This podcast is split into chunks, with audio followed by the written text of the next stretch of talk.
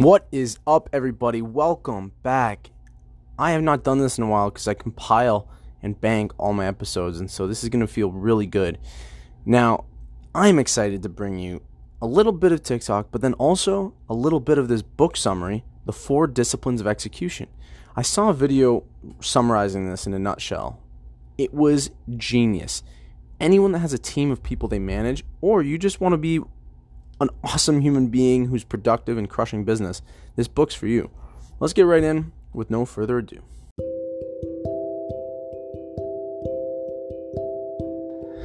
Okay, my mishpoche, Shabbat Shalom, Good Shabbos.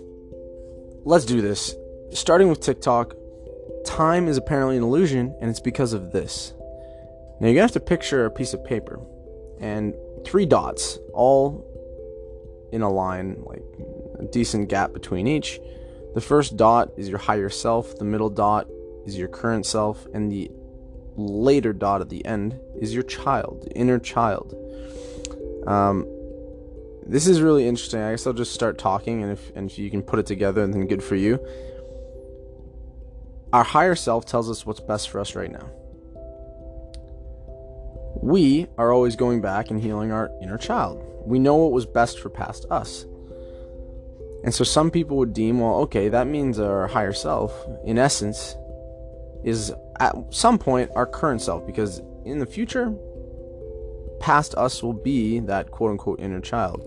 And this is really interesting to me because really you could in essence say, oh, so right now I'm I'm my inner child, I'm also my current self, and I'm my higher self, all at the same time.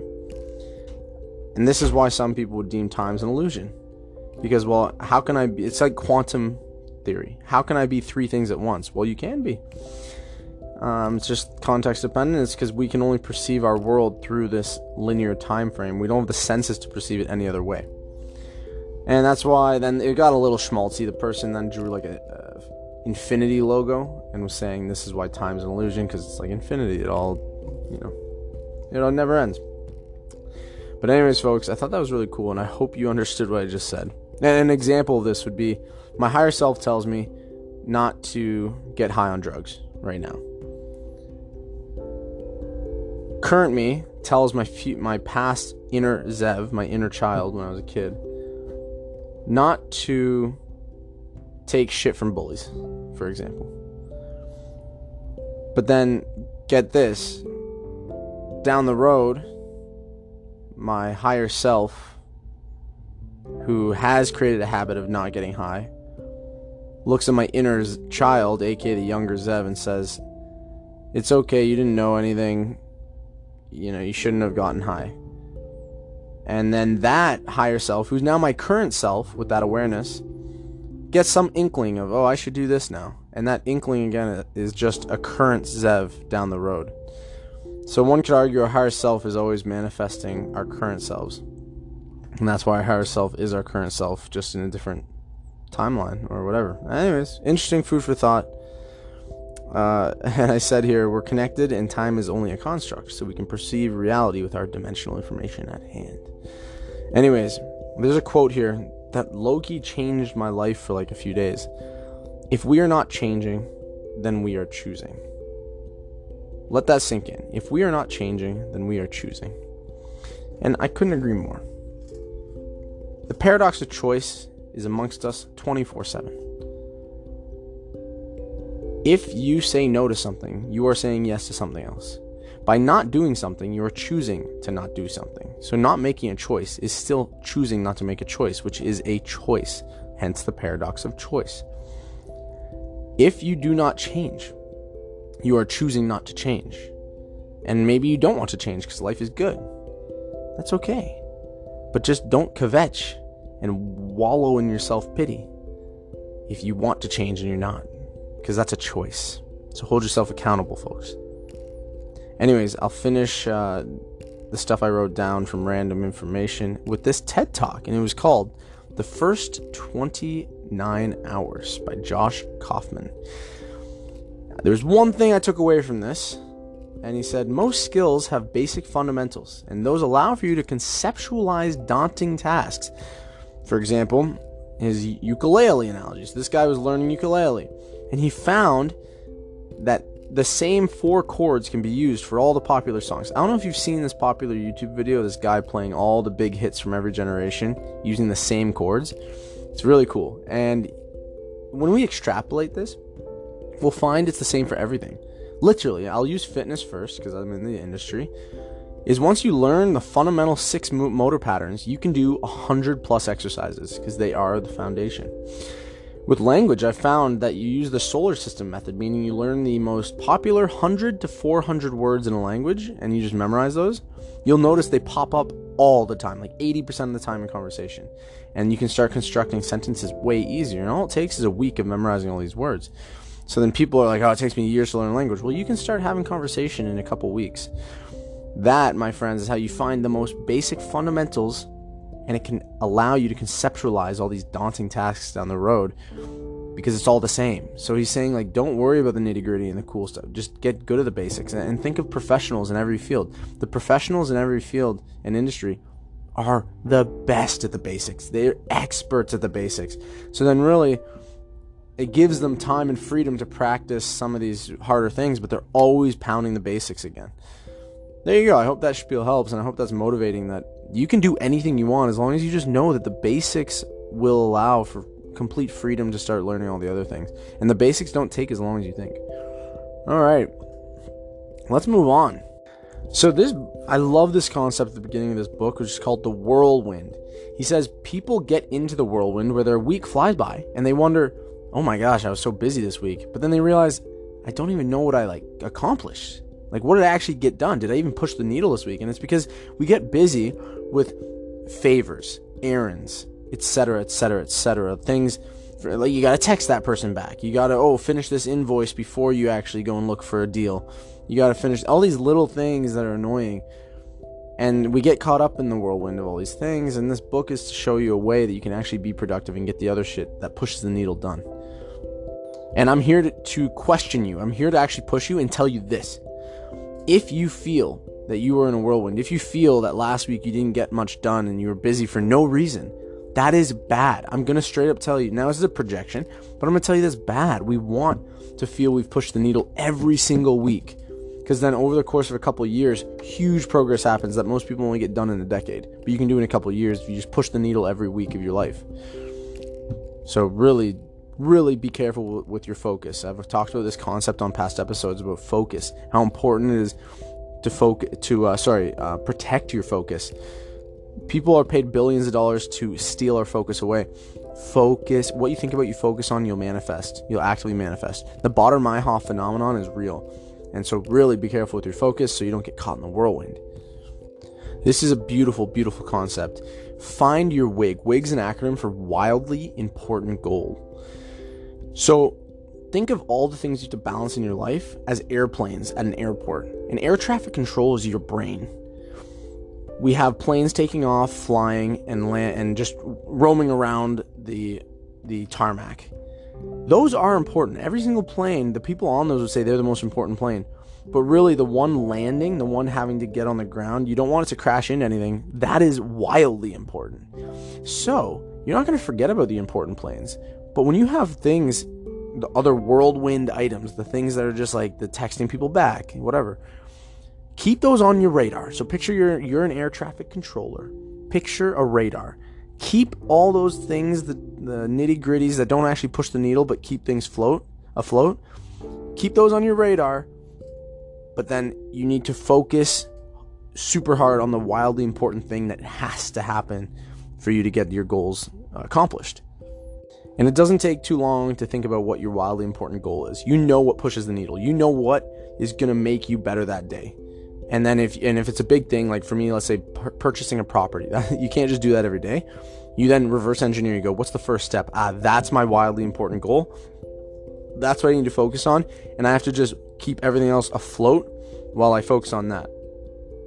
Start start uh, using the mantra from X to Y by Z.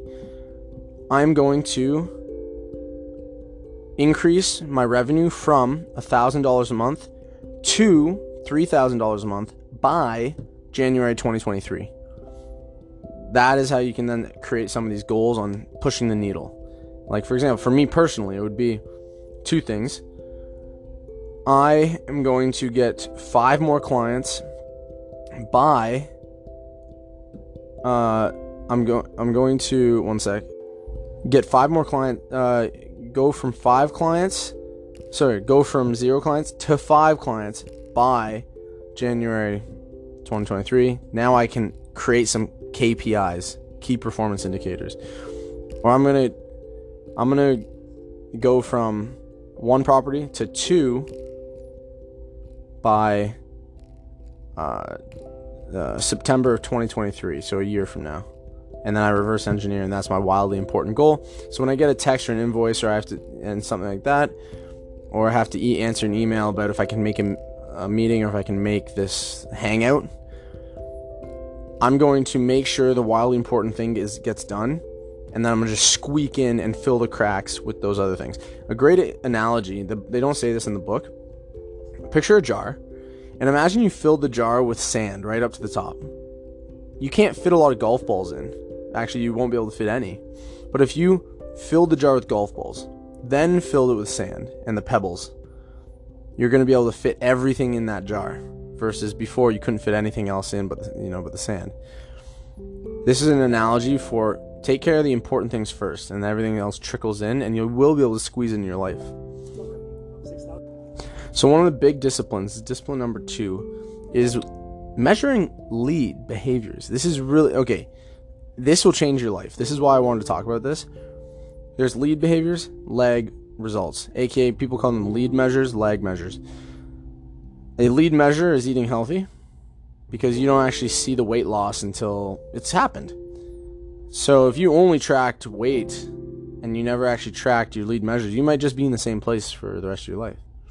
In sales, selling cars, for example, you can't just write down, hey, I sold seven cars this week, because then if you're not focusing on generating a lead, advertising, etc., etc., you're not going to get any sales done you can actually this is where the fellow in the other video i watched talks about building a team and you can make this fun people like to win create a culture of winning uh, that's what keeps people happy is winning in life so then you can say okay this week our goal was to have five leads generated like five phone calls. You did it? Great. Let's celebrate that. That's a win. You got five leads gen and then later on it's the goal is to have yeah like five sales uh, this month for whatever it is. And that's and then you get the five sales. You also celebrate. So you're always celebrating those lead measures and the lag measures. And if you're not getting any lag measures from your lead measures you know that's not the right lead measure. So if a person's just emailing people to sell cars and they're not selling any then that's where the team goes oh okay we know this doesn't work we're going to stop so then they go and they decide to go social media and they decide to do newspaper and then they start selling cars they sell more cars they're oh we worked we got to double down on that and then they're like, while we're doubling down on that, let's actually now try to do like advertising at a baseball game or something. See what I mean? And then it becomes a game. People like to win, and that is where you need both lead and lag measures in your life. So I'll let you. I want you, I want to give you about five to ten seconds here to really think about a lead measure in your life and how it could affect your lag measure. Think about your goals. What's a lead measure for your goal? What's a lag measure for your goal?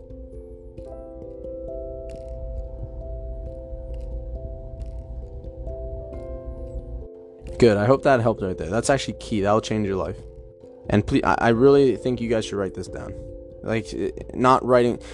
What I'm trying to say is like write that down. Write down your lead measures. Write down your lag measures because what you write down, what you can track, dictates results. Discipline number four, number three is keeping a scoreboard. The author makes a great point saying that when you're down one goal, five minutes left, you are competitive and you're cooking. People that don't know the score lose interest and stop playing. So you need to create a culture either with yourself if you're a sole proprietor or with your team of winning. Like I mentioned before, when people know their what they're doing is working, they get competitive. They want to win. They want to and so that's the scoreboard you're going to keep is those measures and seeing if they're going up. And that's a point on the scoreboard and you want to win the game. The final discipline is very underrated, and it's have accountability buddies. Have meetings every week with people who state what they're going to do, how much of it they're going to do, when they're going to do it, and then hold them accountable to it. And you can create a document call it accountability group. Have a Zoom call once a week with friends. Because, uh, like me, I'm a sole proprietor. I don't have a big team of people. I don't work in a coding office or a real estate office. I need peers like me who we're going to get together and hold each other accountable and, and call each other out when we're not and see if we have to change things if we're not reaching our goals. I'm telling you, that alone, I'm not going to overcomplicate this. If you work somewhere, make sure your, your workplace does this. A once a week meeting, seeing if you are hitting your key performance indicators. Yeah, for those who I've used that a couple times, if you don't remember, key performance indicator is if you want to sell 365 cars a year, you have to sell uh, let, let's say you have to sell seven a week when you really bring it down. So you know, because you can't sell 300 cars in your final day of the year. So you know if you're going seven a week, you're going to reach your goal. That's a key performance indicator. And so in these meetings, when you create a goal with your friends and uh, you can hold each other accountable, saying, "Hey, you didn't get to seven cars sold. What's going on? What what's wrong?" And you have to maybe change your lead measure. And then you have a conversation. And it's just a way to keep each other accountable because this is the most important part. And I'll digress after this. People work uh, and efforts go up before and after these meetings. So if you can have them once a week, your workflow is going to be cooking before and after, and that's what you want. You don't want to get stagnant. Anyways, folks, that is all. I really hope you enjoyed this. I sure did. Thanks for listening. I'll see you next week. Uh, next week. Shalom aleichem. Good Shabbos. Litraot.